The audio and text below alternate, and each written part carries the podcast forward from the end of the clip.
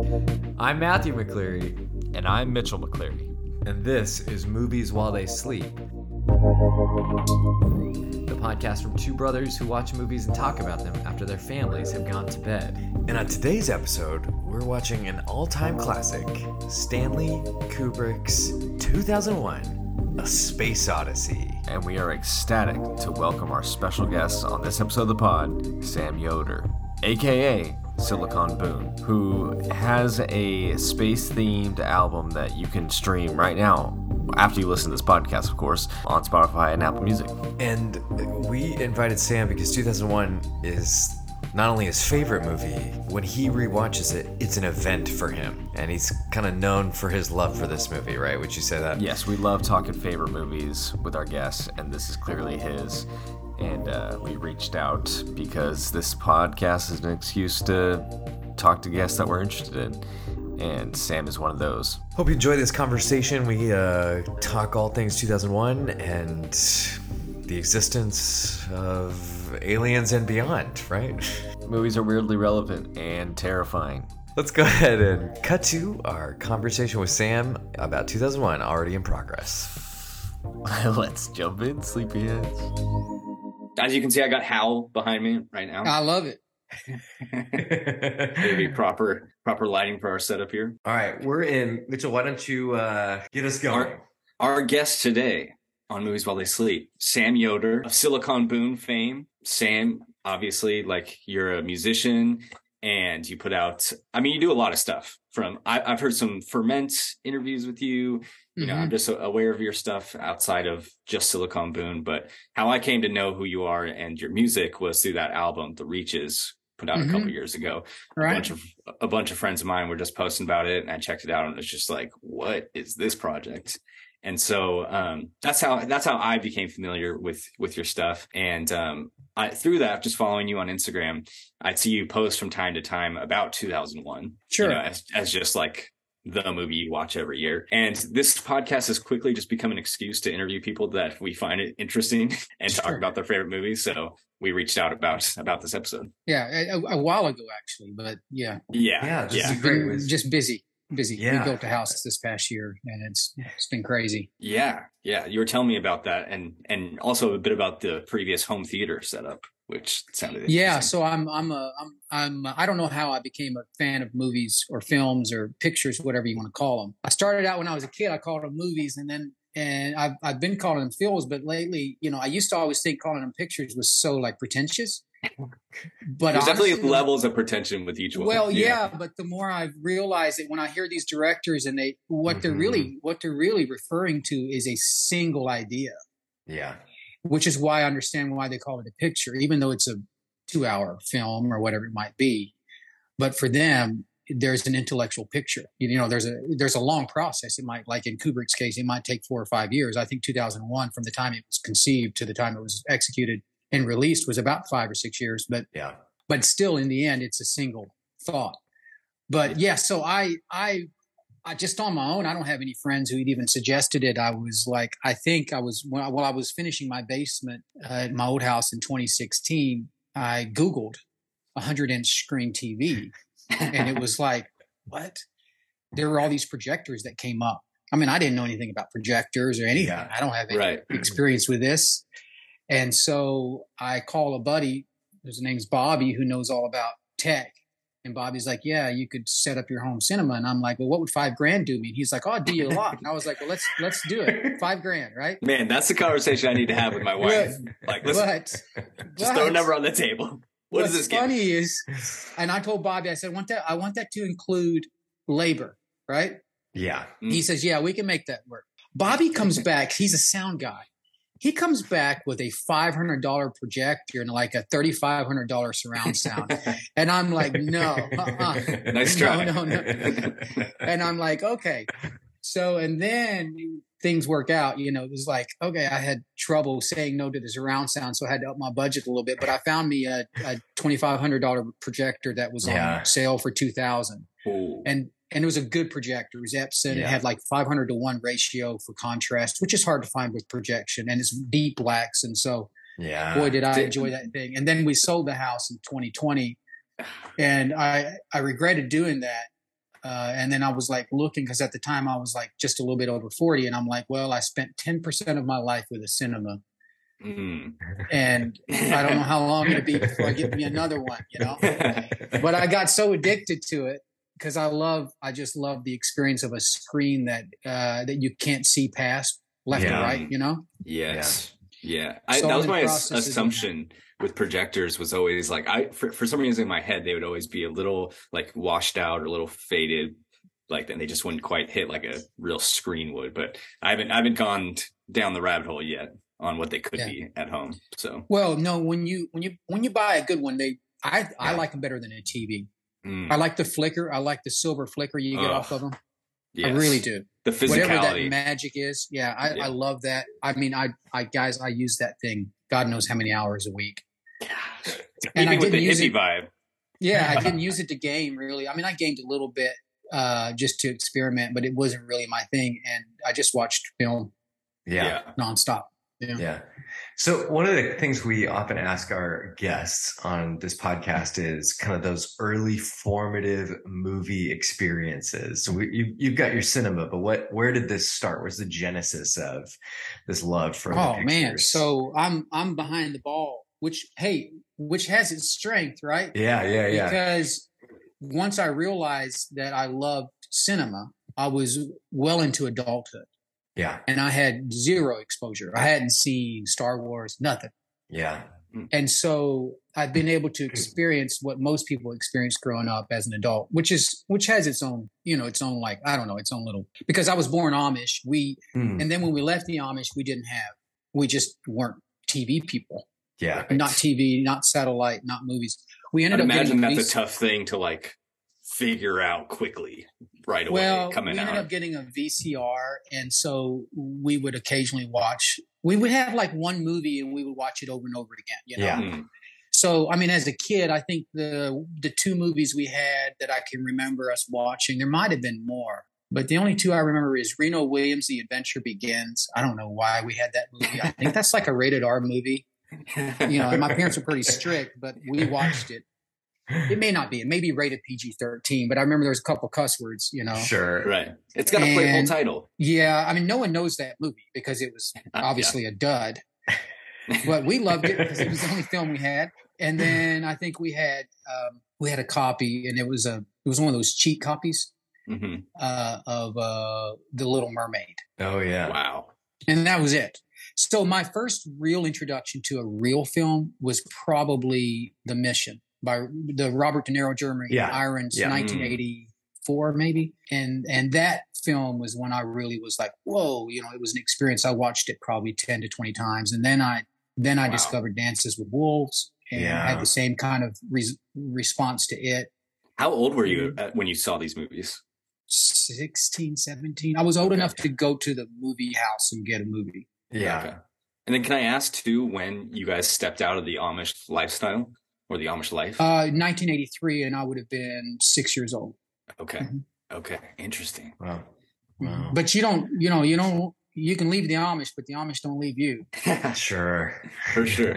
It's like if you guys ever hang out with first generation immigrants, Yeah. the you know the parents will speak the the mother tongue to the kid, and the kid will speak English to the parent. You guys ever seen that? Oh yeah, yeah, yeah, Yeah, yeah. That that was our that was our home. That was our entire upbringing. Was that yeah. Hmm. Wow. we would Yeah, speak I- English to mom and dad, and they would, they still do. They speak still speak Dutch to us. Yeah. Wow. I, I remember you saying on that uh, ferment podcast that yeah, some like they're, they're just the kindred spirit with uh, ex Amish folk. Like Yeah. when your parents are around ex Amish, it's like falling back into like, oh, I know Oh. you so well. Like, Oh know, yeah, they let they let go. yeah. Yeah, There's a special as much as connection they can. Yeah. yeah. So yeah, I would have been in my twenties probably. I don't even know if I'd probably more my thirties when I realized I loved. I really Mm. loved cinema yeah. because I Yeah. I was more of a reader until then. Probably, I guess. That's cool. Yeah, I think Mhm. I, I I- I think we, and we've shared a little bit of our different movie journeys. You know, we grew up together, we're brothers, but y- you know, I, I we didn't have anyone guiding us in in what to watch, and so it was a little bit of discovery. And I think when we were both young adults, it was, oh, this is what's out there, and um, just kind of being pretty voracious viewers um, since since then. I think, right? Would you say, Mitchell? Uh, yeah, I'd say our parents were profoundly uninterested in Sure. movies. Yeah. yeah, or or maybe not movies, but cinema, as we Yeah. as we Yeah. can make a delineation there. Right. As an art form. Yeah. Yes. Yeah. Yeah. yeah, I think really right. any art form for them. They're just not interested. I might cut that. Who knows? uh, That's all right. no, it's good. Uh, so I mean, my yeah, we- mom occasionally sends me a song, and I'm like, "Mom, please." I I don't even say anything to it. How It's classic. the goofiest song. How It's the classic. goofiest, corniest thing. And I'm just like, oh god. And so I- and I, Oh, I have these early memories of right, you know, when Netflix was the DVD service by mail. And, you know, my mom, our mom, you know, she controlled the queue. And so we'd get some Netflix movie on DVD and it would be like, you know, so, something I, that was not interesting to watch. And then it would sit in our house for five months because nobody was going to watch it. And there was no, and then I'd say, Hey, can I send this back? I want to see such and such. They're like, no, I'm going to watch it. I'm like, mom, it's been here for, for the better part of a year. Please. it'd be like Hitch. It'd be Hitch. But then like you're some paying, like- Thirty dollars for one movie. It's like, Yeah. yeah. Thirty bucks a month to rent a movie. But what's funny is she would have like Hitch or some rom com from the early 2000s, but then the next movie would be like The Matrix, and you're like, Oh yeah, there you go. What's the uh the trajectory here? Sure. But yeah, Uh, that's stuff like so I play guitar and I played, you know, just like churches and stuff like that. Um, but so for years, my family, it was like the guitar magnets for Christmas or the guitar, you know, t-shirt. Like I, like, I know you play guitar. So here, look, here's a thing that's associated with that kind of like, Mhm. Sam, I know you're a songwriter. So you gotta check out this song, man. It's, it's so good. Or Or even even now, my parents know I'm a songwriter. I've told them, but I don't think they recognize it. even now they'll, they'll send me photos like, cause I do graphic design work to be like, I took this photo of a sunset. It's pretty good, right? I'm like, you know, All right, I'm going to tell you guys a story. This one alienates some of your listeners, no doubt, just because Oh, some people don't get out of their that bubbles. content. But anyway, I released a, you know, I, le- I released a record in 2019 yeah. and I shot a deer in 2019. I never shot a deer before. I don't really hunt. I don't enjoy it. I see, by the way, you're you're playing 2001 on the back there. I love it. so uh, I, I, you know, my buddy that hunts a lot, he's like, he was like, hey, he was hunting on my land at the time. We had an extra farm which we've sold, but I was out there with him, and I just went to drink bourbon, and I was like, okay, you know. So I shoot this deer, which I did enjoy the experience at all. It was like shooting a cow. It just like it didn't mean Mhm. anything to me. I'm like, Yeah. so it's just standing there living, and then all of a sudden I killed it, you know. Um, and it's not like I think I violated some great moral principle, but it just wasn't for me. Right. But my buddy took the meat, so it was certainly used. And I text my family. Well, I text my family when I release my record. Hey, family, I released a record. I put a lot of work into it. Yeah. A lot of right. No response. Crickets. I text my family. I killed a deer, and they're like, my phone's blowing up. like he did what? It's like, like, man, just like adds their value. And by the way, I was on Twitter a couple of weeks ago, and someone says, "What's an immediate red flag when you meet someone?" And the number two answer was hunting. Oh, like. And I'm like, you cats need to get out of your bubble.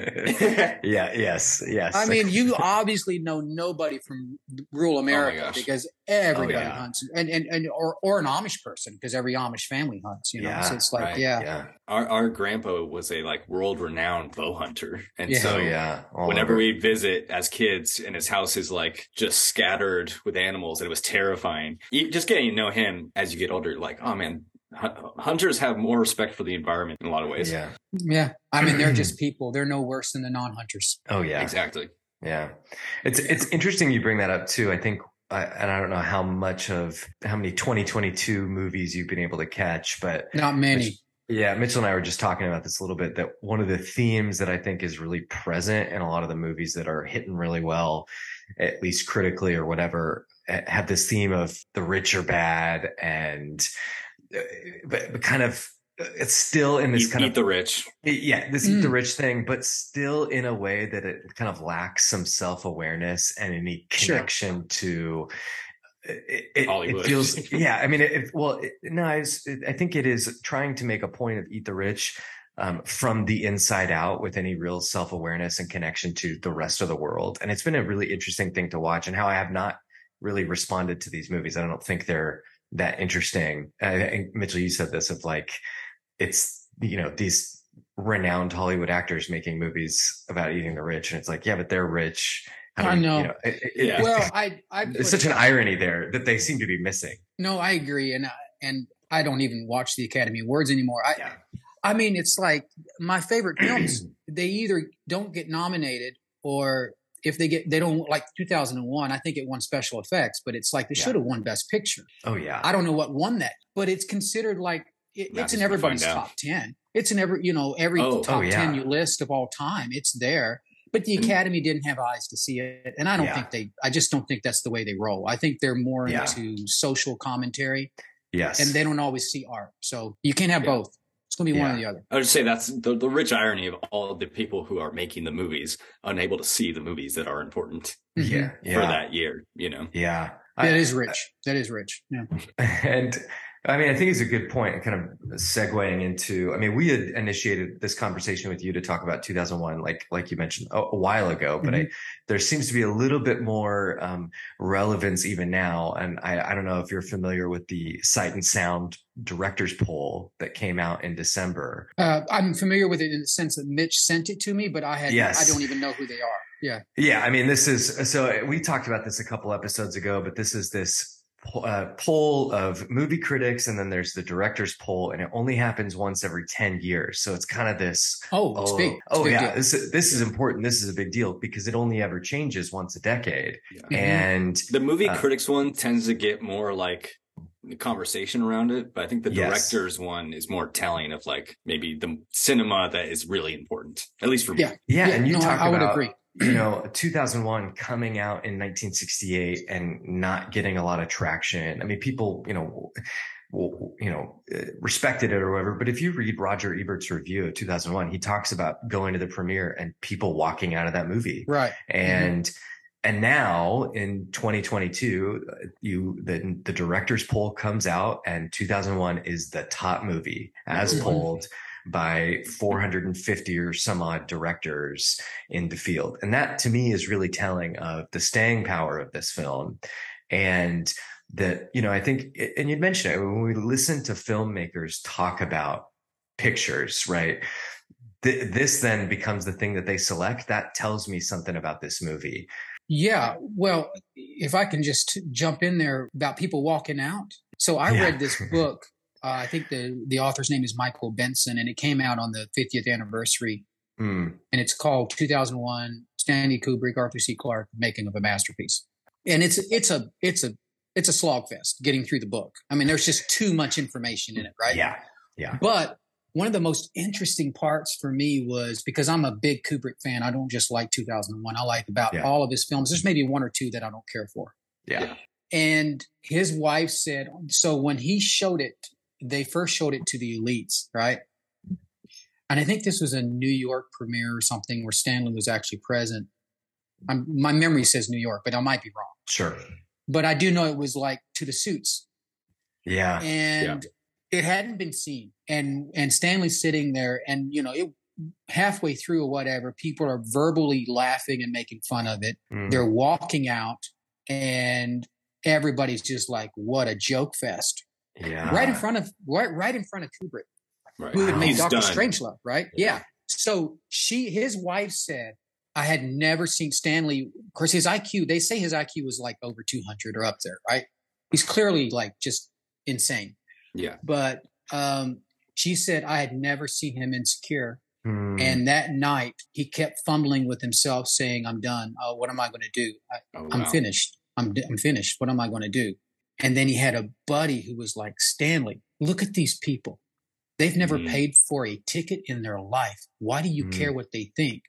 mm, But still, Kubrick was like, uh, I I guess I'm finished. And he was like literally thinking, what am I going to do with my life? Because he was Yeah. still pretty young, right? He's in his 30s or something. oh yeah Oh my gosh. And um, so the capacity to see what's valuable, I don't know that any of us really have that. I mean, it's especially when it comes to great art. I'm not saying I do. I'm not saying Yeah. when I watch Mhm. a movie the first time. I know I, I saw 2001 the first time when I was in my mid to early 20s, Mm. early to mid 20s. Saw it with my brother Glenn, and I didn't hate it. I really loved the house. I mean, I loved the house scene. And don't Yeah. doesn't everybody, right? Yeah. Mhm. It's it's Yeah. the most captivating scene, but but I didn't realize what I was standing in front of at the time. Of course, I hadn't read any backstory on it or whatever. I just knew it was considered a, a masterpiece, and I wanted to see it. Yeah. But it's interesting that Stanley's peers responded the way they, they did, Yeah. and yet it was it was the hippies who Yeah. who kept the film alive. Yeah. They kept going and seeing it over and over, and they were getting they were tripping on acid, and they were waiting for the Stargate sequence, and right, you know, Right. they'd lay down on It's their backs. hypnotizing. They'd like It's walk up to the front, right? They'd walk up to the front and lay down and have like Oh a religious experience, you know. Yeah. like the monolith. apparently, I don't know if you guys read this. Apparently, at some point, one guy like stands up and says it's God and runs through the screen. oh my god. Some dude on acid Yeah. What a legend. What an absolute legend. I know. Contrasting that with, uh, yeah, Roger Ebert's story of him seeing it and a guy walking up and down the aisles. What does this movie mean? yes, yes, it's that. It's it was some some famous actor or whatever just screaming that as he was walking out. That's Which I crazy. love. I love. The I didn't know that. people's Yeah, didn't- people's desire for. Tell me what you mean. I need to know.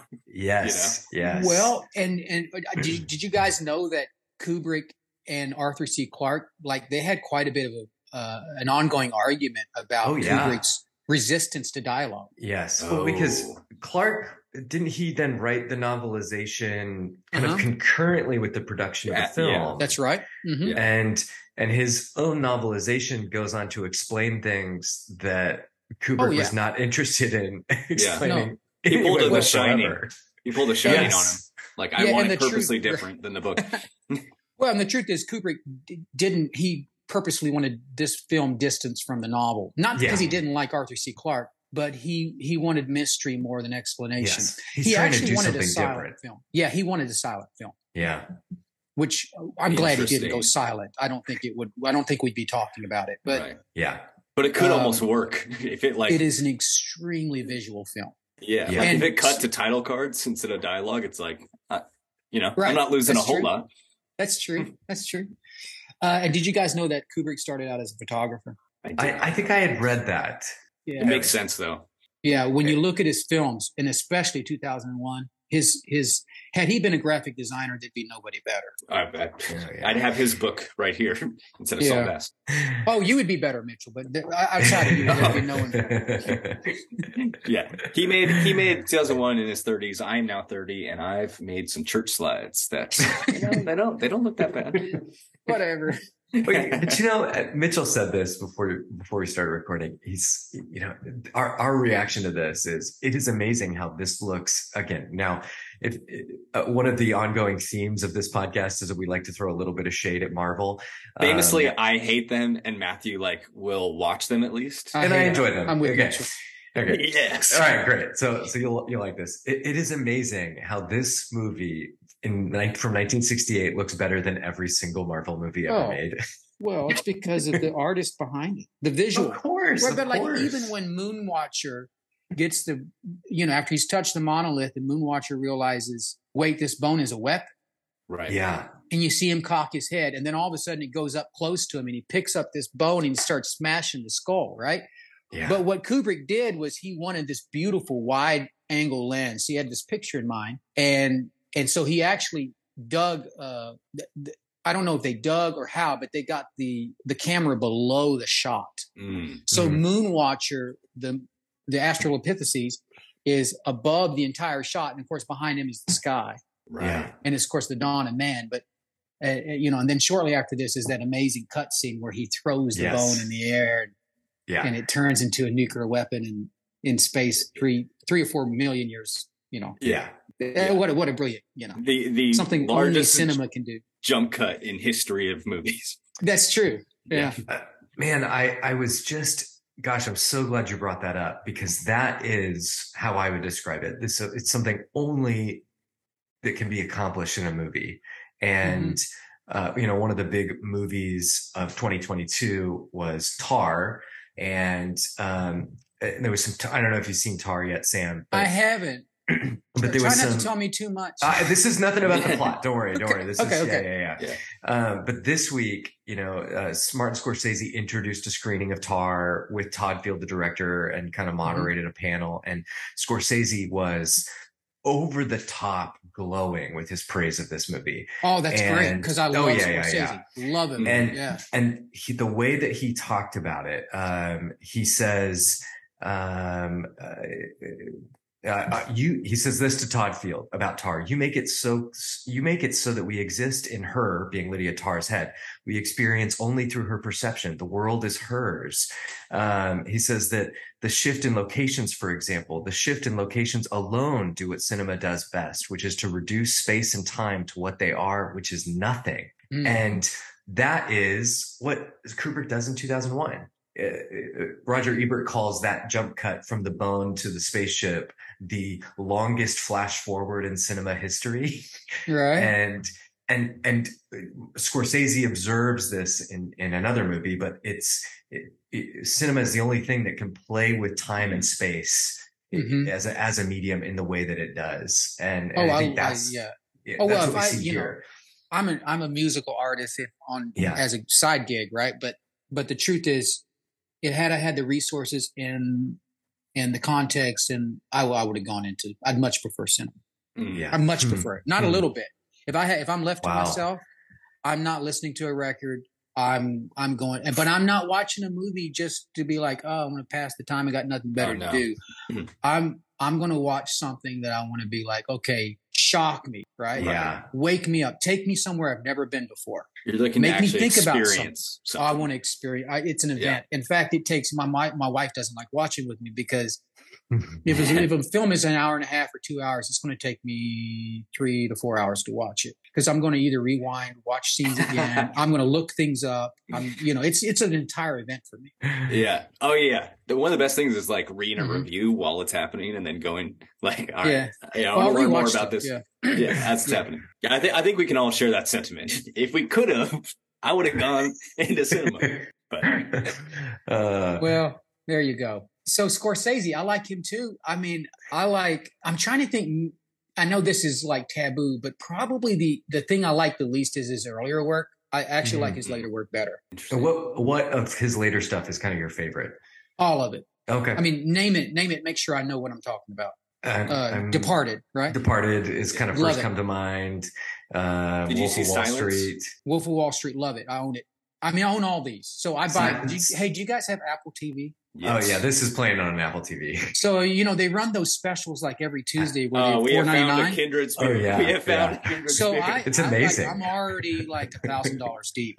I'm Oh serious, guys. I, I'm, I just tried to buy just a single like like Kubrick's The Killing, and Sarah's like, "Really?" I'm like, "It's four dollars. It's four dollars. I know. We get I a know. latte for that." Come Four on now. ninety nine. The drip, the drip drip of four ninety nine at a I time. I know. Oh my god! It- It's, It's like I just buy so every week. tempting. I'm like, I don't know. They're how much I'm monsters over buying, but there. It's like, no, but my criteria is I have to have seen it and I want to Mm. watch it again. Right? Yeah. See, Matthew does the like, all right, I'll just roll the dice on this 4.99. I did for a little bit, and then it was like, okay, I'm not doing this anymore. There's too many times the critics get it wrong. So I mean, Yeah. they, most of the time they get it right, but sometimes it's like, yeah, I Oh, appreciate man. that sentiment because a lot of what I hear is like, oh, the Rotten Tomato score is so dumb because, and you know, people like hate critics because they're pointing No, out no, the no, I love them. flaws. Yeah, yeah, exactly. It's like, hey, I maybe I they think- they're here for a reason and they watch a lot more movies than you do and think about this art form a lot more than you do. well, But that's the, true. the I- I- aggregate stuff is is not helpful. No, I, I do think that I, I think there are uh, trends that aren't always great, right? So Yeah. like Tarantino talks about this, right? Mm. You know, there are trends where like movies are amazing and they're finally breaking ground, and then they go through trends where either from political correctness or some kind of social pressure, they retract and get like way too careful and are afraid to take risk, and they just become kind of lame at that Mhm. point. And I love Tarantino. I don't know what you guys think about him, but Oh yeah, Yeah. stock is high So- on Tarantino. so I will say, But- I will say, um, I I don't know. This is something I've also thought about, just because I've watched so much. It's like there are films that I want to watch only with friends. Mm. Then there are films that I could watch with friends and have a certain type of experience, and watch alone and have a different type of experience, right? And Tarantino is one of those. Man, you can do him with people and just laugh, and then, or you can watch him by yourself. That's what I've learned with Tarantino, even more so than Kubrick. So with Kubrick, I always prefer to watch him with friends. I can watch Yeah, him, alone, interesting. but I prefer with friends. You know, I, I so I I rewatched this this week, and Mhm. um, it had been a while since I watched it. And our son, who is eight years old, is on Christmas break, and I thought, well, hey, you know, it's rated G. Yeah. Which is know, crazy. because- Yeah, I know. Well, I mean, it, there's you know, There's not nothing- You just uh, went- I mean, you don't there's nothing in associate it. Kubrick with No. that rating. No, right? Because what you think of is um, uh, a Clockwork Orange, Or which eyes Right. wide shut. Yeah. but Yeah. Yeah. right. So, so I said, "Hey, Enoch, is our, our son's name is Enoch." I said, "Do you, you want to watch uh, this movie with me?" He says, "As long as it's not a space movie, Dad." And I'm like, "Okay, well, I'm not sure how you do that, but whatever." Because he hates, he insists that he hates Star Wars because I love it, whatever. Sure. And so, we, so we put the movie As on. sons he's like, do. yeah. Right. So, so we put the movie on. He's like, "What's going on? Why is nothing happening?" Because it's four minutes of black. And I and I great? said, and I said, Oh. and it was such a fun experience to watch it with him. And and he doesn't care if I talk during the movie or if we pause it. And and I said to him, "Why do you think you know it's a space movie? Why do you think it's five minutes of black?" And He's like, "Probably to make you feel lonely, like you're in space." I thought, "Oh, oh uh, already on. actually, yeah, maybe He's better He's than al- critics. Yeah. yeah, he's already more observant than like 90% of audiences. so we're playing it and and he he is totally into the you know the the first man you know Dawn of Man sequence and and then he kept insisting this is so boring and i'd pause the movie and he would say no no no just play it just play it and and i love this The Kubrick like, trap. right like he he has this impulse that that very modern impulse of like this is not fast enough the pace is too slow this is boring It isn't. But It's, yeah. yeah, but and it is so different. But as soon as I pause it, he was like, "No, no, no, keep keep it coming, keep it coming. I I, I want to see where this goes." Oh, and Oh, we got it. through we got through up until the Hal's sequence. That's where we Mhm. we stopped it, and he went to bed. Mhm. Um, but that whole second act of the, the you know the journey to the moon, he he was you know how do they do that? How do they do the floating pen? How do they do this? You know, fascinated by the the process and absolutely wrapped up in it. And it was such a fun because there's not a lot of dialogue. So we could just he and I could just talk about it as it's No. happening. And I think it lends itself to that. you know, That's experiencing it with friends. So it was a super fun experience for me with him. yeah, and that's quite uh, that's quite the thing for an eight year eight year old. Oh yeah. Yeah, he's because a- this movie is not friendly to kids. I mean, it's not. No. It I mean, does it's not, not- hold anyone's It's hand. It's barely friendly to adults. yeah, yeah. Uh, you know, uh, what's funny is like, so I was watching it, and my and the, it was time for for the girls to go to bed. We we've got two girls and a little boy, but the girls are ten and seven, yeah. about to be eleven, and they came in during the Hal's sequence, and I said, "You want to sit down and watch this?" Because I knew it was like the Hal's sequence is the most interesting part, and it might, Yes. you know, they had The a most accessible. questions. But what I really liked was the space sequences, especially oh. when the arms of the pod mm. come out and turn Yeah. the bolts. Yes. My girls were like, "There's no sound, Dad." And then my other girl was like, I don't think there's sound in space, right? And then they're like, and I'm like, that's right, there's no sound. And I don't know if You're you guys knew this or not, but Kubrick was the first to actually say no sound right? Oh wow. in space. Yeah. So space movies before then had like just acted like you could, you know, laser sounds like yeah, like weird sounds. But anytime Yeah. Kubrick's in space, unless he's under the helmet and you hear the breathing, yeah. All you hear is that haunting breathing. and but but even then, sometimes when there's not when that's not there, Yeah. it's just complete complete silence. Yeah. That's so funny that you bring that up because I feel like the first time I saw this movie, like, and since then, when the movie, the title gets brought up in conversation, that scene where he's turning the handle is the one that like pops into my brain for some reason. And there's so many more Mm. iconic moments that you would think you'd associate, but I think I remember seeing it for the first time being like, I'm, th- this is giving me so much space to think about Yeah. the movie and my life that I'm not used to this. And I don't not like it, but I'm just not used to this, you know? Yeah. and it really stuck in my head of like I could watch this pod do menial task for another hour. Only Well- if it's shot by Kubrick. right. Well, it's such a visual, and I'll say this: I don't, I don't know if you guys drink alcohol, but I do, and I usually drink alcohol when I watch this film, and especially if I'm with my buddies, which is all every time, right? right. Yeah. And and we'll st- we make a night of it, right? So we grill out at intermission. I mean, it, it, Oh, it becomes wow. a four to five an hour. It becomes a four to five hour. Oh yeah, we we we, we make a night out of it, Yeah, the intermission Um, has to cut different if you actually take one. Because when you're watching at True. home, you're like, all right, you know, let's. But I will say, forward. by the time I get to the Stargate sequence, I'm, you know, God knows how many drinks in, right? so it's like, you know, by then I'm just floating, right? right, you're like the So- hippies. in So the- this time I watched it sober and I was like, oh my goodness, I don't think I've ever really watched this. And I ended up watching Mm. it twice because it is so beautiful. Yeah. Like I got to the end of it and I was like, I want to see that whole thing again. I just rewound it and watched it a second time through because it's so gorgeous. The the the Stargate sequence, the slit screen, I think it's called. What they do Yeah. there with the. Do you guys know how they do that? no. no, no okay, idea. and that's okay. I think um, so. It was it was it was uh, pioneered right before 2001, and Kubrick had seen somebody do a little bit of it, so he hired this guy to do it. Mm, Uh, but I think what they do is I, I don't know the language for this because I'm not a tech sure. guy, but they expose a lens as they move across a painting, mm. and so it streaks. Right? Interesting. Yeah. Oh, I feel yeah, like yeah, on the yeah, yeah. special features because we're movie nerds, we're watching this on the Blu-ray. Mhm. Um, yeah, well, like I saw it was like a camera dolly that's like having. Yeah, it was like they just did a quick little thing about it, but they Yeah. didn't go in depth of like what's actually happening. So it was a it was a new development when 2001 came out. It hadn't been. I think it had been done once before in like a documentary or something. Mm. But basically, you move a, an exposed lens across the painting, and so the colors just Wow. all streak. Right, you Yeah. don't get an image. Yeah. I wonder what painting. and it gives this incredible feeling of motion and falling. Yeah, That's incredible. Yeah, Yeah, and, and now that you describe it, I can see. Okay, I see visually how that could be what's happening, Mhm. right? Um, Right. But it is such an experience to just kind of give yourself over to. Oh, the I loved it. yeah, Well, it's so beautiful. And speaking of like, so you say you you said I think you said on Instagram once that you like kind of watch this maybe once a year as like a hmm annual tradition. I'm curious because like I've only seen it I think three times total now, and the most recent one being this week. And it's always like kind of these big gaps in viewing. So I feel like the first time I watched it was like college, like maybe I was 20, and then another like 25 ish, and now I'm 30. And each time I'm just like pulling so many different things out of it. Oh, sure, of course. Hitting like I feel like the first time I saw it, there was a lot of awe, and I feel like this most recent time I had a lot more like terror with the movie. And I'm right? just I'm curious how it's been aging for you. Maybe like year to year, it might not you might not pull out as much different stuff, but like especially I signed Matthew off mic before this, but I don't know if you've seen all the AI um like chat GPT stuff that's been going around the internet right now of like I don't even know what that is.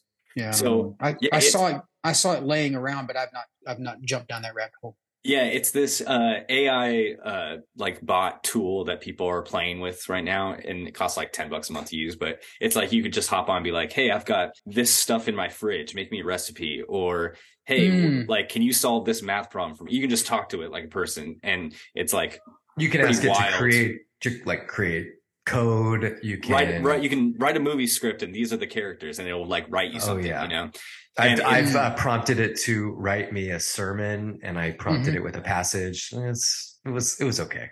it's like It'll listen, get better with time. So God, yeah. But that's the thing; it's so new and it's still pretty good. And again, I'm just getting more and more of that terror rewatching 2001 and be like, From all how right, Oh the- yeah, yeah, going from the we bone. should talk about Hal.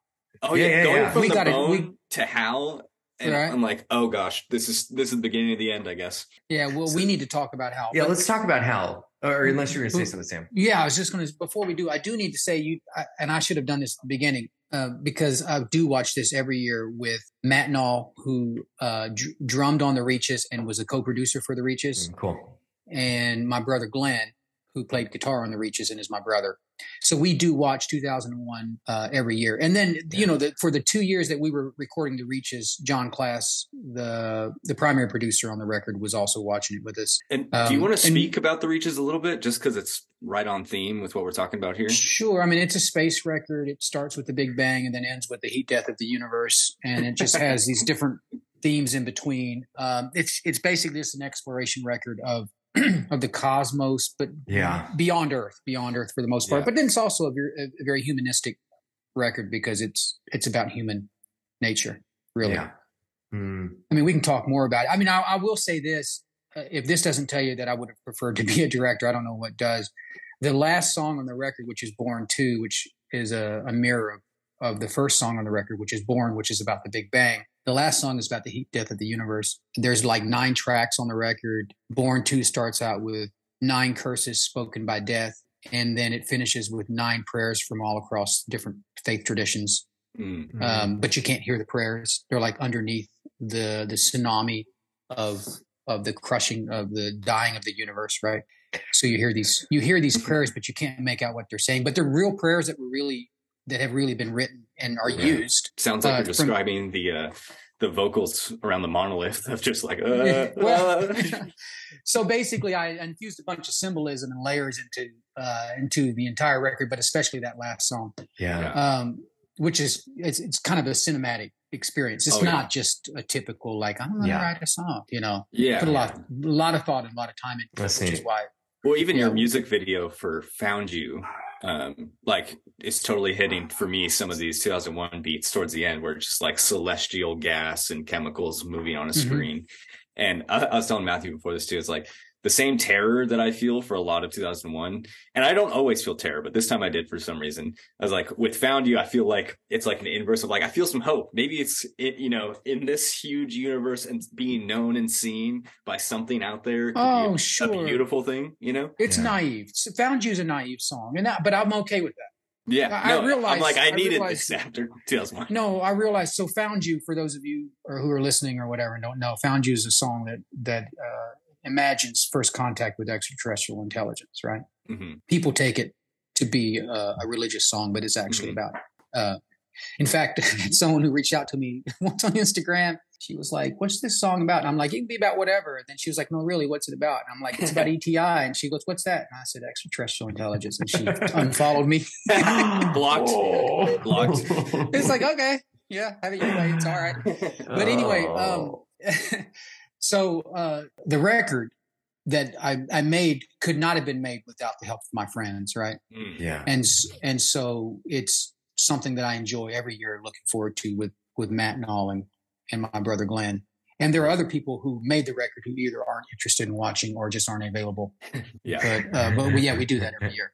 yeah, Oh, well, I'm sorry. I was going to say about Found You, but Found You is, uh, is is imagining what it would be like to make first contact, and it, it takes a hopeful point of view rather than Right, a yeah, pessimistic. yeah. There's there's a hope embedded in the song. Oh, very much so. Yeah. It's extremely Yeah. hopeful. Uh, but let's talk about Hal. Is that cool? Let's yeah, yeah, it. yeah. This is this is great because I think this is the entry point for a lot of people when they think of 2001, or if they haven't seen it but have heard about it. It's usually in the context of the HAL sequences. They've seen a parody probably somewhere else. Yeah, sure. And and obviously it's the most straightforward narrative part Plot, of this. Mhm. And and I I'm always so taken by it because it is so good. And Oh, it's amazing. and part of me is like, well, uh, couldn't you have just done a two hour movie that's this? Oh, you could. because like uh, like to Kubrick because it's it's almost like he's so good at it and he knows it but he wants to use it sparingly Mhm. and and I felt that a little we talked about this uh with this year's 2022's um Nope by Jordan Peele that he Mhm. takes all these different elements that he you know and, and just gives us these little tastes of them and then moves on like he's not that interested He can make think- a great horror movie, but he prefers to mess with the format of a horror movie yeah Mhm. because he already knows how to do it. so Kubrick gives us this great amazing sequence um but I don't know you want to speak to that Sam Well, sure. I mean, I don't know how you guys know that that Kubrick kind of wanted this to to nod to Ulysses, to the Odyssey, right? Mm. Mm. I don't know if you knew that or not. Well, Hal Yeah. is a Cyclops. He's the Cyclops, you know. Right. So, but the, the real issue with Hal, I mean, um, there's a lot of them, but the real issue is at what point did he become deceptive? Mm. Yeah. And and so one of the questions is, um, Hal knew about the mission, the real point of the mission, Yeah. when the astronauts did not, right? Right. Yep. So Hal is being asked to deceive from the be- from the beginning on the now he's been around for nine years. He was born in 1992 and this is 2001. So he's been alive for nine years. He's been conscious for nine years. And uh, maybe we should even tell your listeners who Hal is. He's a super AI. He's a super Yeah. artificial. He's Chat GPT. computer, the the He's a super computer. AI that runs all of the the this you know mission and all of the Yeah. other, all the functions on this ship. on the ship. That's right. We'll have a version of him in like five years or so. Yeah. And he has a uh, he has a red eye Yeah, throughout the different parts of the ship. so beautifully cinematic. Oh, it's, it's perfect. So, uh, so yeah, he was. Uh, Hal was given the knowledge of the point of the mission, which is the monolith. Right? Yeah. They're going. There's a monolith been discovered on the uh, orbiting Jupiter, and they're going. At, they're going to it, but no one else knows this on the mission. So Hal is actually deceiving them by acting like he doesn't Mm. know what the mission's about. Right. And Mm, then yeah. what happens is Hal uh, says that uh, I forgot the part that was going to fail, but one of their uh, one of their engine pieces or something was going to fail, Mhm. and um, they go check it out, and it turns out that Hal was wrong. Right. Right. So and he's never they- wrong. This is and not he's never a wrong. possibility that he's wrong. It's impossible that the HAL 9000 is ever wrong. Yeah. So then they have to decide what to do with it, which is, you know, that's where the the lip reading comes in. You guys want to talk Yes. about that? Yeah. I mean, it's this great sequence because you know the the the kind of the eeriness of Hal is he's his omnipresence on this Mm-hmm. ship, and then he can always hear, and it's these two astronauts that are kind of keeping things going while they're making their way to Jupiter, and they realize this. They're both really smart guys. I think that's what I like about the movie. Yeah. Is one of the things that I like about the sequence is it it does not treat these guys as dumb and being you know outwitted by the computer they're they know what's going on immediately. Like it actually surprised me how quickly, like, yeah, they know. yeah and and so they make up this, this excuse to go into one of this into the pods and then turn off all of its functions to be able to speak uh, you know without hal being able to hear and they have this open conversation of this tension between hal is either wrong which is a problem or he's being deceptive which is a problem Right. and the solution is we have to turn him off and uh which is which is an execution. yes oh yes and that's yes. the problem. Yeah, Yes. it's, it's a moral dilemma which they don't go into, but this is what causes the conflict between Hal and them. Yeah. Yes. And and so you know, and then Hal is able to read their lips through the you know uh, view you know the, through the window of the of the pod. Um, and Did they you are- guys they- uh did you guys know that Arthur C. Clarke tried to talk Kubrick out of that? really yeah. Why? Yeah, he said he said uh, AI will never be able to read lips. And then years later, when he was interviewed in 2001 for The Making of a Myth, which was a documentary, it's a short documentary, Yeah. Arthur C. C. Clarke was like, "I was wrong. It was It the can right read thing lips to all do. right. It can read. Well, AI is already reading lips, right? yeah. yeah, yeah. Well, it's it's it's so interesting too because there's been news this year of the whistleblower at Google that was trying to kind of get I, I, make an accusation. I guess he was a Google engineer that Google has developed this AI that is now, in his words, sentient Mm. and is having conversations with Google engineers about, uh, you know, his own uh, concerns about being shut down. Like he's having chats. This this he this Mm. this AI is It, having uh, yeah. yeah, i- is having, you know, text chats with engineers about his feelings, about his identity and his like real concern that he's being, uh, that he's, get- that he might be shut down someday. And, and, and it's like, that's, that's happening right now. And Kubrick, you know, uh, sees all of that in this Mhm. film, in the Hal sequence. Um, and the, the, the kind of, it, it's interesting, right? Because because a lot of the the criticism of this whistleblower is well AI can't be sentient yet, and this is why the the, the chat the chat is just smart enough to create to adapt it to a personality that has this fear and To say it has feelings, but it doesn't. to have say that it has feelings and uh, and I'm thinking like but isn't that a weird deception on the AI's part like much in the same way that Hal is right this, this well, is and that was even brought up when Frank Poole was being interviewed, right? They said, "Does he have feelings?" And Frank Poole says, "Well, he sure acts like he does, but he would, wouldn't he? He's been programmed that way." yeah What's the difference? But I think, I think it is. I have always assumed that Hal is in fact conscious. Yeah I've assumed that. Now, I don't actually personally think that AI could be conscious. I think it's something. I don't know. I don't think we know what consciousness is, and I don't think Yeah. it's right. something um, that we can just create by programming. Um, but but nonetheless, for the sake of the movie, I buy into the premise. And uh, of course, what happens is Hal reads their lips, realizes they're going to shut him down, and then he decides, "No, you're not," Mhm. without telling them. And then he um, he tries to kill them off one by one. And then Dave, you know, through a series of events, Dave is having to try to get back into and that's the famous "Open the pod bay doors." How how do Yeah. you read me? Open Right. the pod doors. Yeah. And uh, I'm sorry, I can, Dave. I can hear you, Dave. yeah. I'm sorry, Dave. like, oh no. The voice is so good. But he even oh, it's like oh. Did you guys know that Kubrick went through two other actors before he got to this guy? For- for Hal? is not surprising. Kubrick was not afraid to fire. Yeah. I mean, Mm. and he had these people like record the whole thing, go through the whole thing. And he's like, nope, not going to Wow. work. Let's do it again. wow. Well, he had Second a time, guy third time compose and record an entire score for this film that he didn't use. that he didn't use. he uses his fill-in music because he was just using the, the classical stuff as just fill-in, right? And then he's like, you know what, this works. Well, I mean, Kubrick was notoriously hard to work with, from Yeah, what yeah. I've what I've read. Some actors just couldn't handle it. Yeah, They just couldn't handle it because he would make them redo a scene 20, 30 times in a row, and they would just break down. You know, just like Yeah. I can't do this. he wishes actors were Hal's that could just like, come on, we'll just keep repeating it until we get it. Well, apparently But- the guy that finally got it dialed it in, he, he I guess he like put his feet in some kind of warm towel bath or something and recorded the Ah, voice sequences so he sounded so like Ah. relaxed, you know. Dave, I can't do that. Yeah, it's interesting too. Like when he starts like basically executing members of the of the the shuttle here, it's like he poses as like this is for the sake of the mission. This isn't, you know. Well, and Like- that's a, that's another thing. Maybe Hal was supposed to do. We don't know. Maybe Hal was Yeah. was responsible to actually make contact with the monolith. We don't really Yeah. know. That's Yeah. never explained. It, it's one of the interesting things because you're going to have the film split up into these four sequences: the Dawn of Man, the Moon, the Jupiter mission, and then the Stargate Star Child Mhm. sequence. Here, here's the Star Child behind me. Um, and in three of those, you know, the first two and the last one, the monolith is very present and um, kind of in direct contact with people, you know, on the moon, and on the Earth. And then there's this middle section where it's almost the specter of the monolith Mhm. um, that is driving the action. It is far away. It is out there at Jupiter, and that's where they're headed. It's still driving it, but it is not uh, itself present with them in the way you know that that in all the other sequences you have these moments where people are reaching out to touch it, and that Yeah. seems to be its Mhm. important motif the trigger. for uh, yeah this trigger for for Kubrick.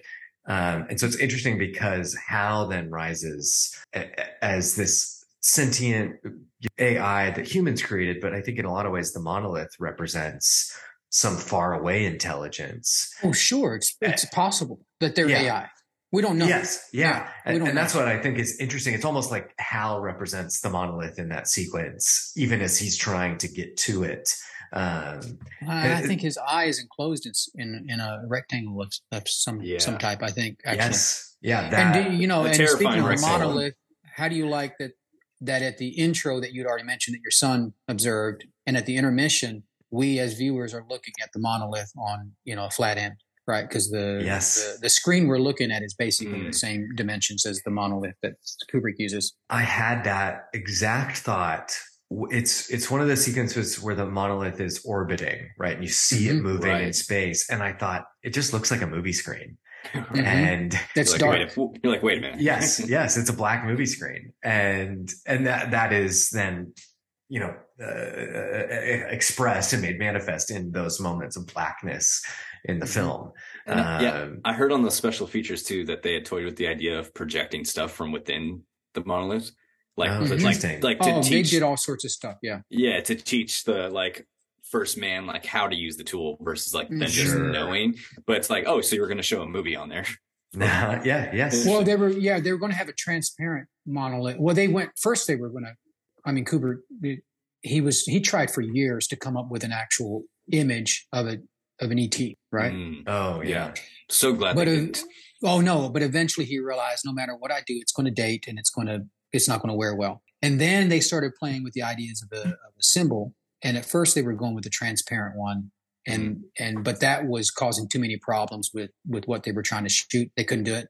So then they went with a black one that absorbed. And of course, I think that's obviously Yeah. the best because it's the most mysterious. yeah, That just that black. It's like It's terrifying. you terrifying. know, Yeah. yeah, it, it's At least to me. terrifying, but it's also like seductive in the sense that I want to fall into it. yeah. I mean, I want to, I want to know what's inside there, right? I'd be like Oh, yeah. Dave. I'd get in the pod and go after it. just an old man reaching for it. Well, there you go. You know, the old man at the end there, and I've never heard anybody talk about this, but I'm always when I see that he's reaching. It's it's like Michelangelo's Adam reaching for God. Yeah. but the monolith Right. is the the mono, the monolith is the is the deity, Yeah. Right. and then he's reborn as the star child. Yeah. And Which is is- this entirely higher level.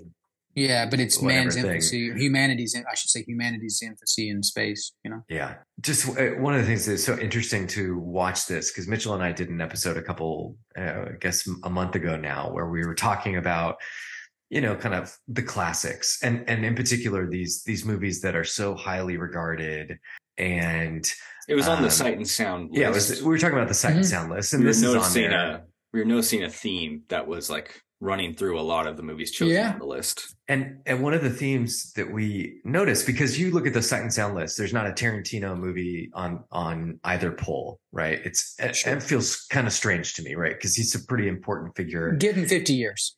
He'll he'll Uh, be there. yes, Mhm. yes, uh, but it's you know it's what I noticed. I mean, there's just not a lot of straightforward, you know, narr- There's no action movies, right? on this. Spielberg's not on the list. And, uh, Spielberg is he's on the director's list because Jaws made it on there, but Spielberg's not on the critics list, right? And it's like Spielberg's great. I mean, he just knows how to make a narrative movie that Mhm. engrosses people.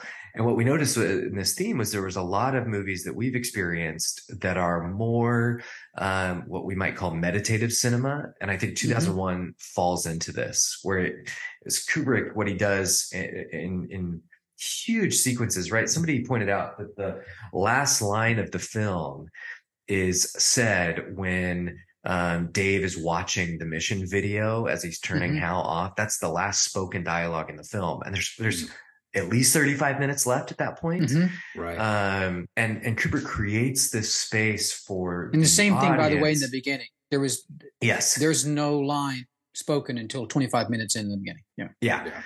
A- And and so he creates these this space on either end, and I think in these sequences in the middle, uh, uh, uh, for the viewer to just kind of enter into meditatively, right? That's Mhm. uh, and and obviously, if a bunch of hippies were taking acid and going to see this movie, they it, that was part of their own experience. Meditation is it. And, and Well, I just kind of I I don't know the li- go ahead finish your no thought. no go ahead go ahead. I, I mean that, that's kind Well, of I don't know what's on your list. I don't know what's on their sight and sound list. Um, I don't generally go in for meditative films that have lost the plot. I mean, I Yeah. guess the closest other one I would go for, and I really love this film, is Terrence Malick's uh, The Thin Red Line.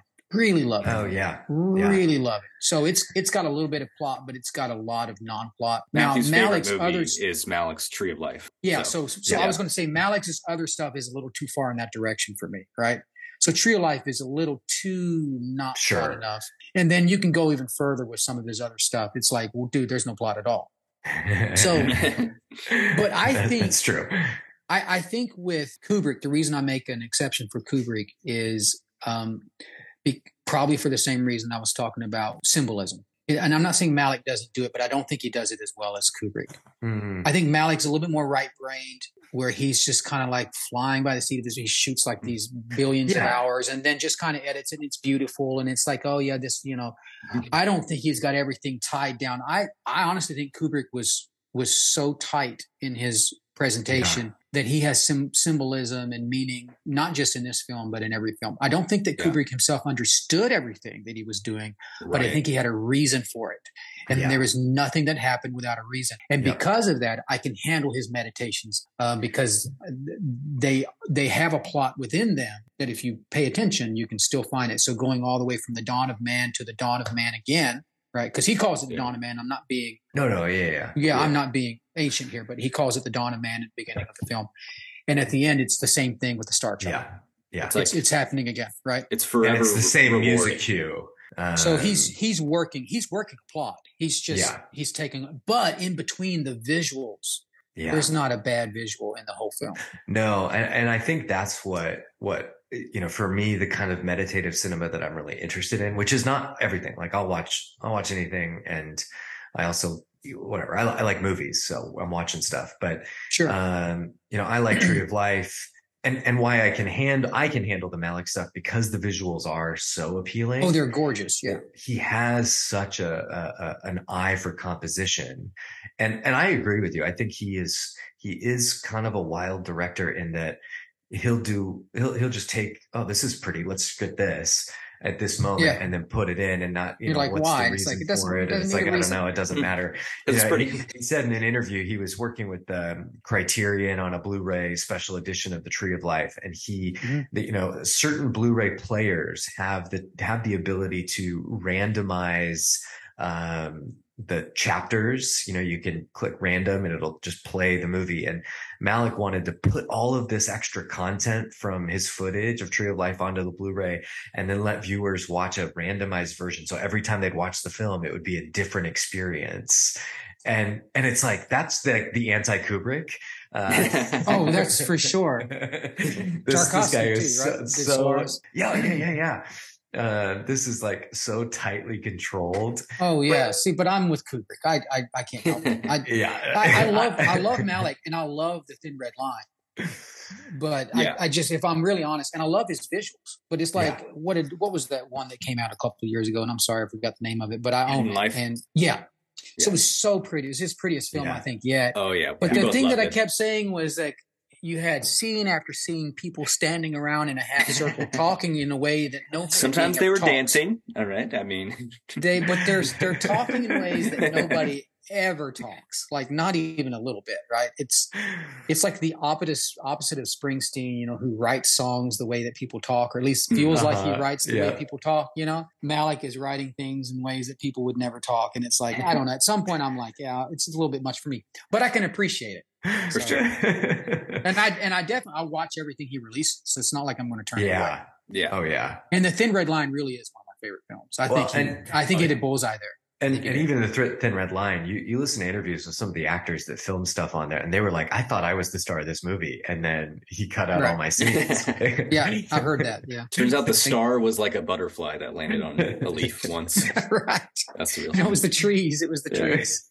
but Yeah, but yeah. It, that was just one of the things we noticed on that list was it was a lot of movies that like they aren't meditative for meditative sake but like obviously packed with plot as well but they had this breathing room that I think appeals to like people who watch a lot of movies and have seen seen this plot or this uh trope enough times that it's like here's Yeah. this gift of a different experience that still like has symbolism has meaning but has gives you the gift of like time to think about what you're actually So. I I actually enjoy that. What I don't want to do is do that alone. You know what I mean? I want to have someone in the room with me at that point because it's like at that point there needs to be a conversation, and that's what I'm saying with Tarantino is like at least with or Scorsese, at least with those cats, I can do both. I can do in the Yeah. room or by Yeah. myself. Kubrick is right on the edge there. I and, prefer and it depends in the on room with which people. Kubrick film. Yeah, it does for Yeah. sure. Yeah. But Yeah. but I'm saying, you know, even if you do Full Metal Jacket, I can watch that alone, but I prefer it to be with friends, and or Clockwork Orange. I can watch it alone, but I'm much. It's so dark comedy. yeah I prefer to laugh with friends, right?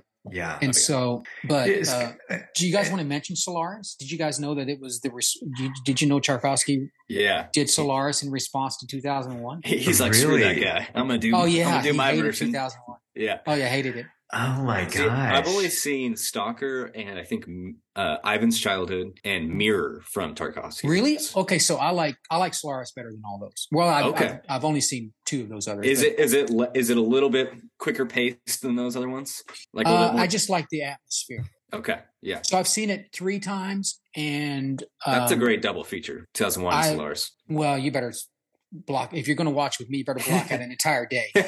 yeah. So I uh, picture you but trying to watch Lord of the Rings extended edition. It's like, all right, we're taking a week on this. Yeah, but like 2001, if I take my time, it's going to take me five hours. So so Solaris is for me anyway. I know we got to get off here, but Solaris for me is is is all about the atmosphere, and it's a Yeah. it's a beautiful film. I, it's one of those movies I can walk into and I can forget myself. You know. My Yeah. library's got it on Blu-ray, so I'm gonna check it out. hmm It's on, it's on uh, HBO. Yeah. HBO's the best, man. Not, not the remake, right? No, no, this is the original. Oh, It is God, on. HBO Max and Criterion. W- One last Um, quick plot point thing I want to throw your guys' way and see your reaction.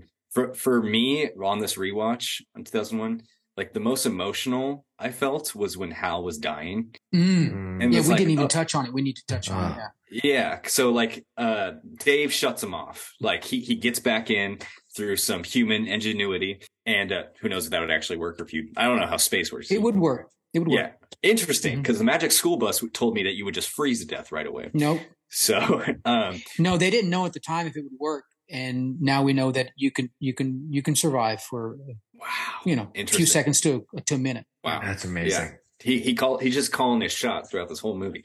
Um, but Dave gets back in and he's able to uh get to Hal's like mainframe, you know, and start Yeah. shut shutting It's off. It's such his- a beautiful scene. All the red. Yeah. Oh, oh my gosh! But it, it's also like I was struck by how sad I felt for this a, deceptive AI Yeah. pleading to this human, "Please don't do this! Like Mhm. you're killing me," you know. right.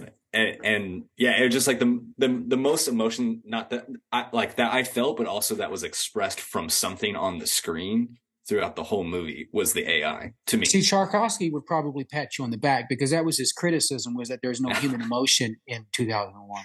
Interesting. But, but it's And but so I the emotion kind you're of the referring point. to would be AI. It is the yeah. point. Yeah. Right. There's a flatness to all of the human characters. No, no, there this certainly the it was on purpose. Yeah. Yeah. Uh, Yeah. yeah. And honestly, Okay. if if I can take just a side note, we can come back to that. But yeah, one of my one of my main like one of the so I like all the space movies. Ad Astra, I like Interstellar. I thought about Uh, Ad Astra a I- lot. Yeah, I even I even kind of like Arrival. I just like good space films, right? Yeah.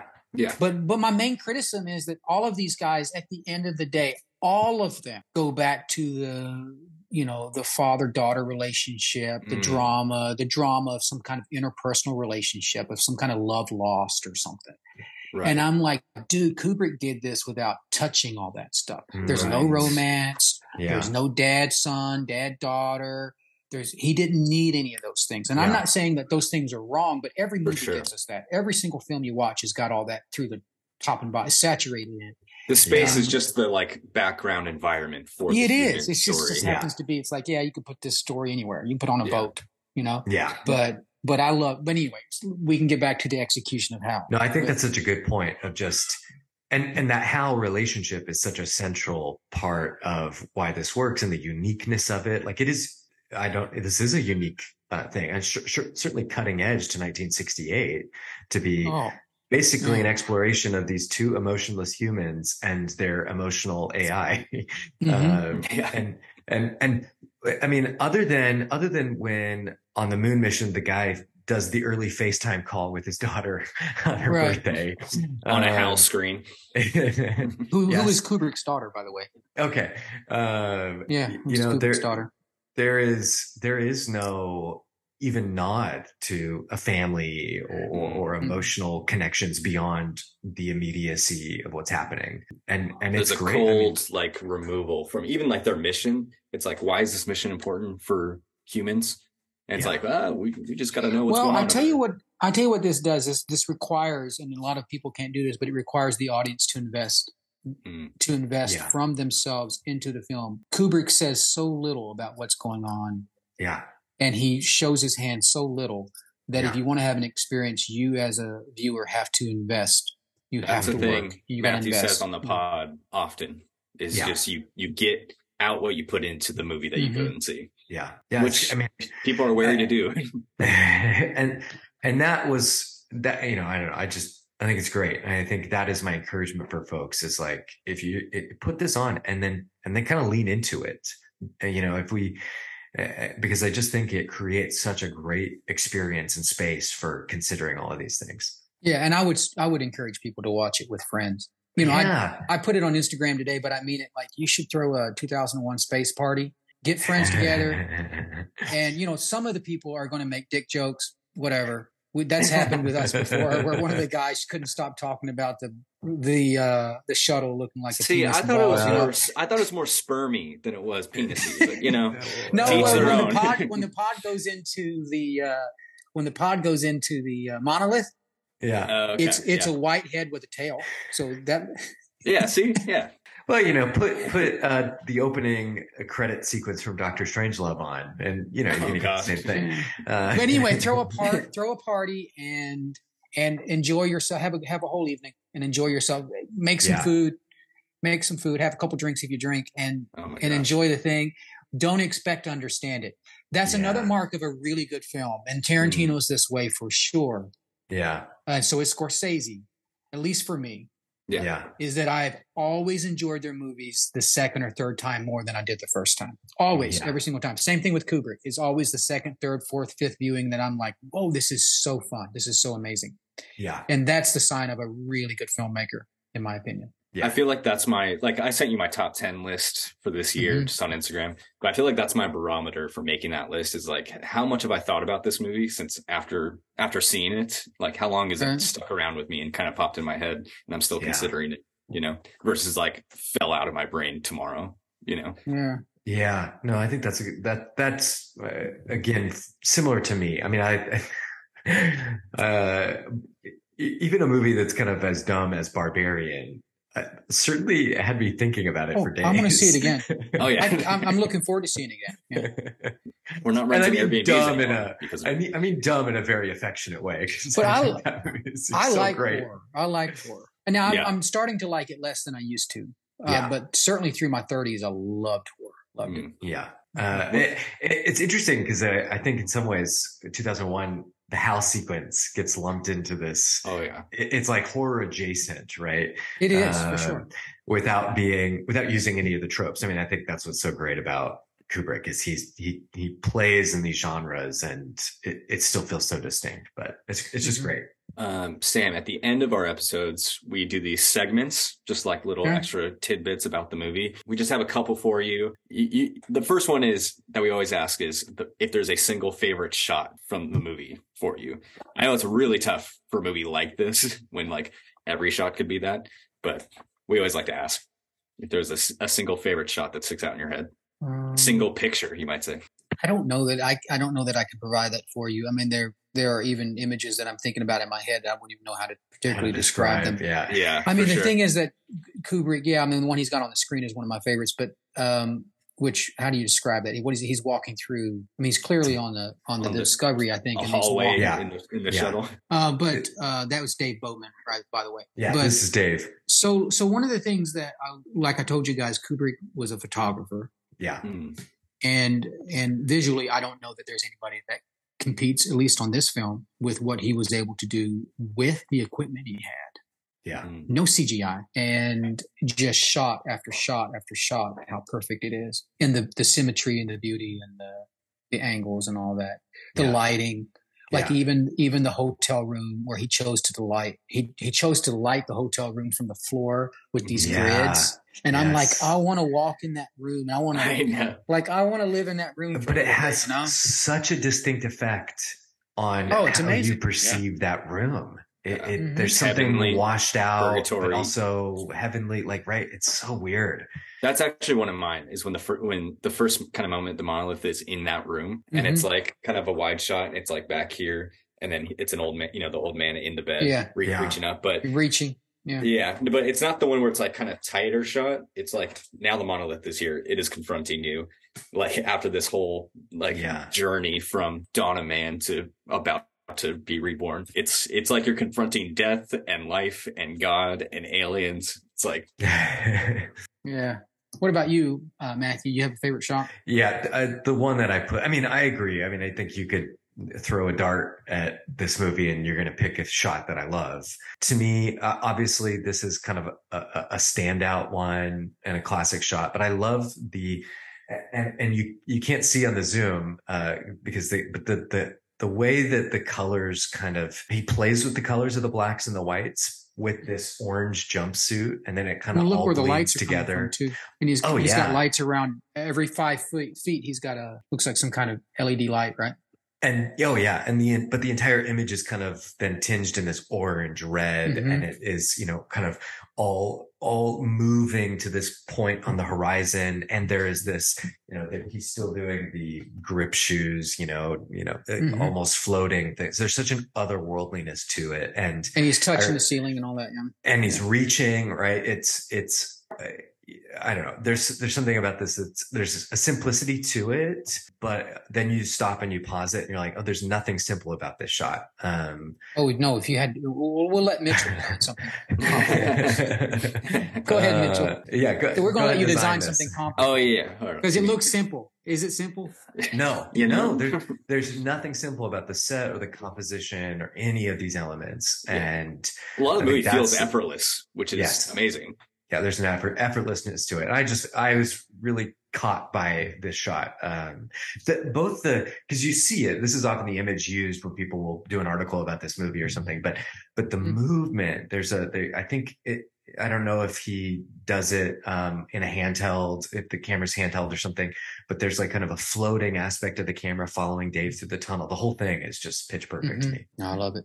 Yeah, I love all the spaceship stuff. Also, one last one I'm bringing up is just the the close up of uh Dave. Oh, Dave. Yeah. yeah, and like kind of the different flickering lights that are on his face. You know. Oh, is this when he's going through the Stargate or when? Do you remember? Well, there, so they, he like repeats this motif. Like one, it's him without his helmet talking to Hal. Like, and he's just got those like Mm-hmm. That's true. cold, yeah, just Yeah. like, and the lights are flashing on him, and it's staying on him for a while. And then there's another one where I think he's taking it like shutting Hal off, and it's like him in bathed in the red Oh, with the helmet. I, that's one of my favorite scenes. oh my gosh! And then of the, last red, one, the immersion in the blood and all that. Oh yeah, oh yeah, and then the last one is him like being able, like not being able to even handle the the. and it's still shots. It's just his. It's just frozen still shots, isn't it? I think it is. Oh, and they're just Where like his face shaking. is like- yeah, yeah, and I it's like still shaking. shots. I might be wrong. But I, again, I don't know. You'd think it just oh, that's just his face looking down at you for a while, and you get bored. But there's there's the confrontation and Well- then the like rebirth that's happening. You know, Mitchell. I mean, you're a designer. Like, think about the the little room, whatever you want to call that, the um, where where Hal's uh, mainframe is is held. Oh yeah. I mean, it would be hard for me to know how to build that thing. Oh my Yeah. god! Well, even the the amount of camera tricks that he does in this, where it's like you know someone will all of a sudden be walking up the wall, and you're like, Mhm. dude, how are you doing this? But so many things these days are done with CGI tricks, right? Where they just right. they just like. But he did all this literally visually, and it was uh, well. Of course, it pays off. But so, what's your next? What was your your next question? You said you have a couple of different things you asked at the end or something. Um, I mean, we it? already know this, but so there's this app called Letterboxd, which is, you know, it's just for cat like diary entries of movies you've watched, and you can write reviews, you can rate them. So we always, you know, whatever movie specific episode we're doing, we do our Letterboxd review, like how out of how many stars would you give the film? We all know it's probably a five out of five for all of us. Mm-hmm. We could go higher if we could. And then Matthew, is there anything else? I know there's a couple for us that's like what else are we Yeah, yeah, watching yeah, or something or recommendations, but Yeah, I mean that, that's kind of our last one. My recommendations or your recommendations? Just other stuff you've been watching that you know you might recommend. Yeah, what was the last thing that yeah what was the last thing you watched that you you really liked Oh yeah. So the last thing. Well, this is a second watch though. So I Okay. bought it. I Oh, bought it that's in one of those four ninety nine specials. uh, it's a low budget sci-fi called Prospect. Ooh, I don't even know the actors' names. Have you guys seen it? no. Prospect. Prospect. Oh, it's great. You got to see you got to see it. It's low budget, but it's it's Oh. really it's really well done for the for the little amount of money they threw into it. I mean, they spent more money on the famous actor who I can't remember his name, but he's uh, I think he's Latino or Pedro Pascal. yeah. Yeah. So uh, it's a great film. I loved it. I thought it was it was one of those where I could just kind of get lost. It, I don't how Yeah. long is the movie? It probably took me three hours to watch it. You know. that's great. it's, it's like a short it's like 20 minutes. No that's awesome so yeah Uh, that's why i love the that segment. It's just like yeah i've never heard of this now it's on my watch list gonna check it out I think you'll like it. I mean, it's not 2001, but it's just a good. It's a great premise, great story. There's Heck there's yeah. no mistake. There's no mistake in it. You know. um, Mitchell, you got anything that you? yeah, if you guys want to recommend something, I'm all ears. I, I've already got Mitchell's top ten list. I'm going to move through. One of my things is y'all like. Okay, can I say one other thing, or is that cool? Oh yeah, no, no, Go please. You guys, did you guys see the original Suspiria from 1970? I think the the No, I have Italian. not. Okay, But I- well I, saw it. I, I loved it. So it's all atmospheric. Yeah, And then I watched the remake, and the critics hated the remake. But when I watched the remake, I was like, oh, this is just a different movie. It just happens Yeah. to share the name, right? yeah, But it's an extremely visual film. Yeah. and I watched it on my old cinema. So that I've decided Oh, that's going to be the first film I watch on a new cinema, which is going to be 140 inches. So, So when are you? the- when is opening day? When's the premiere? man, I'm working on my basement as much as I can. I'm, I'm hoping to have it done by July or August of this Oh year. Oh man. Okay. Yeah. We're It's it's there. it's a matter of money and just time. yeah. Yeah. Yeah. Yeah. For sure. Because I'm I'm doing my entire basement. I'm finishing. it. It's Yeah. twenty. It's about twenty four hundred square feet. So I got Oh I got my a lot of work to do. Yeah, a lot of work to do. No kidding. That's amazing. Okay, that's great. Mitchell, you got anything you've watched recently you want to recommend? You, that you want to recommend, please? I watched Aftersun, but Oh, it's it's only available for rent and it's kind of expensive. Um, That's all right. It'll come out. That was uh yeah, that's really good. It's just like a, a I mean, I know we talked about this, but it's a dad daughter movie, but it's kind of this VHS footage, like trying to re- recollect uh holiday with her dad when she was a kid. And After it's Sun? just yeah, and it's Yeah. just Is it like, a drama? Yeah, it's just gut wrenching. But like it's really subtle. And so you gotta be paying attention and like kind of give yourself over to it. And then um every New Year's Eve we do a double feature in our house. We do When Harry Met Sally and then uh Paul Thomas Anderson's Phantom Thread. So I don't know if you've oh, seen Phantom really? Yeah, Yeah. no, I've seen it twice. Uh, Okay, actually, I just started the other day. I need to finish it. Yeah. So that'll be number three for me. I just Yeah. literally started a couple days ago. I, I mean, but I love Daniel Day Lewis. I mean, you can't go. Oh, wrong. yeah, yeah. Yeah, he's amazing. And, so uh, that, that, that's our New Year's. There will be go-to. blood is one of my favorites. Oh yeah. Oh, That's yeah. our Andy Squires episode. There will be blood. That's that's fitting for Andy. Yeah. very yeah, very Andy. Very on Okay, brand. he, he was ready. Uh, my, uh, I, I love the the way Sam you preface this by saying I I love to hear recommendations of stuff I may have not been on my radar, but I'm going to come in with the most populist picks of the day here. Uh, Okay, that's I think right. on our I think on our last episode I maybe had admitted to Mitchell that I had never seen It's a Wonderful Life. Uh, Okay. Right? Did, did I admit that on the Yeah, podcast? which is Yeah. very off brand for you. Yeah, yeah, yeah. So I That's I watched interesting. I 'Cause I've watched seen It's a it. Wonderful Life uh, over the Christmas break, and you know what? It's quite good. Uh, Yeah, it's a good one. and it's hardly a Christmas movie, but Jimmy Stewart's so great, and I was just I was struck by how immediately I got sucked into this this thing, and kind of the episodic nature of it worked really well for me. Um, and And it starts I- in space. So, you know, it's relevant. it's, it's true. It does start with space, with Clarence up in the stars. Yeah, it's so great, so realistic. Uh, the other the other thing is this is so this TV this is my new setup in our workout room. Not Mm-hmm. not quite as nice as your future basement cinema, Sam. Um, but I've been so I've been rewatching movies in 30 to 45 minute chunks as I work out in here Mhm. on this TV, and it's an Apple TV, so it just connects to my my AirPod Bluetooth, you know. And uh, I finished my rewatch of uh, Michael Mann's Heat last night. Oh yeah, sure. It's great. Heat Yeah, is so Heat. great. Well, it's it's it's got. You're, we're talking Pacino and Al- and, and De It's- Niro, right? Pacino and De Niro, and I mean, one you of the can't- things. Yeah. No, you can't go wrong. And one of the things that I was struck by in finishing it last night, this is, you know, and Roger Ebert used to say this all the time. We watch movies to watch people who are great at whatever it is that they do. That's it. We That's don't want to watch people being mediocre. And he is like the best bank robber and the best detective ever going Yeah, but you know what I told my wife the other day? I was like, baby, I said the thing that's not fair about film is everybody on the screen has a, a genuine charisma. If you met them in real Uh-huh. life, they're Oh, charismatic. yeah. And in real yeah. life, it's like one in a hundred. Yeah, You know, so it's like most people we run into, they just don't have that charisma. But I, you know, I'll run into people occasionally that have charisma in, in my job, which I don't want to talk about. But when I do, like I'll spend 10, 20 minutes with these people just talking, right? Yeah. Because I'm just Yeah. like they're just full of energy and Yeah. whatever. But it, that's everybody on screen. It's like Oh, yeah. these people are interesting people. That's why they're on screen. And and Michael Mann, boy, a director that recognizes that and can leverage that. So it's like that's what Mann does in Heat. So rewatched it, super super enjoyable movie as it turns out. How many times have you seen Uh, it? I've seen Heat. This is my third watch, I think. Yeah. Uh, I think I've seen I- it twice, but I own it, so I'm gonna see it again. Yeah, I, I, I got I picked it up on one of those four ninety nine. Yeah, yeah, it's- I did too. Yeah. and because for whatever reason that often gets in the rotation, and it was a great movie to work out to. Uh, I, I will say that you know that really there's a pace that's Mhm. good, and so it's it's great. Anything else, Anything- Mitchell?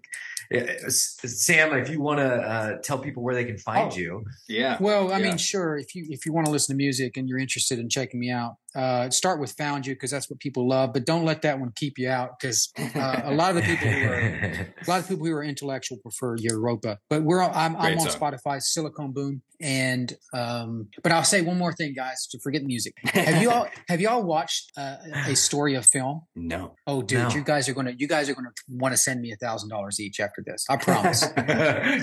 so there is Oh, a series documentary called A Story of Film and Odyssey, and it's 15 to 16 hours long, and it is brilliant. It is like film school. It is Ah, brilliant. So I watched it when it was streamed on Netflix in 2012, and I've been like, okay, it's been 10 years, so I just went ahead and bought it. So it's like 50 bucks on. It's they don't run pro, they don't run specials on Story of Film. So you either if you're going to watch it, you're going to pay for it. But you could you could buy a Blu-ray. But I Yeah. promise you guys, you'll love it. It's okay. it's great. We're now there are there are some some moments that are a little bit slower, but this dude walks through the beginning of film up to at that time the present day and talks uh, anyway. It's great. Might have to turn really it into an episode. Well, it's it's 15 hours long. It is 15 hours and We could sum it minutes up in like Yeah, yeah, 40 yeah, minutes. yeah. You know? Yeah, Yes, It's great. gosh, that's great. That's great. you guys don't have to send me any money, but you're going to thank you're going to thank me. when We'll send you you an iTunes gift card so you can get more Uh, 499s. No, I'm gonna check it out. That's so great. I've been watching it. Uh, I started watching it again the last couple of weeks, and I watch maybe yeah, fif- 15 to 30 minutes every night. It's just so great. Oh, yeah, that's cool. That's cool. That's amazing. Yeah. Well, Sam, thank you so All right. much for making Hey, the thank time. you guys for having this. I know that it probably went too long. You have to edit it, but Oh no, No, this, is, great, man. We so amazing. appreciate your time. Thanks for so- uh, uh, inspiring us to watch 2001. and on Instagram right. too, Silicon Boom, right? that's right. Silicon Okay. Boom Instagram. Guys, it's an amazing space album. So if you're gonna watch 2001, listen to the album as well. Give Sam Yeah, a why not? Yeah, Yeah. give the album All a right. spin. All right. So Thank, you so much, Sam. See Yeah, ya. Have, have a good one. You Later. too.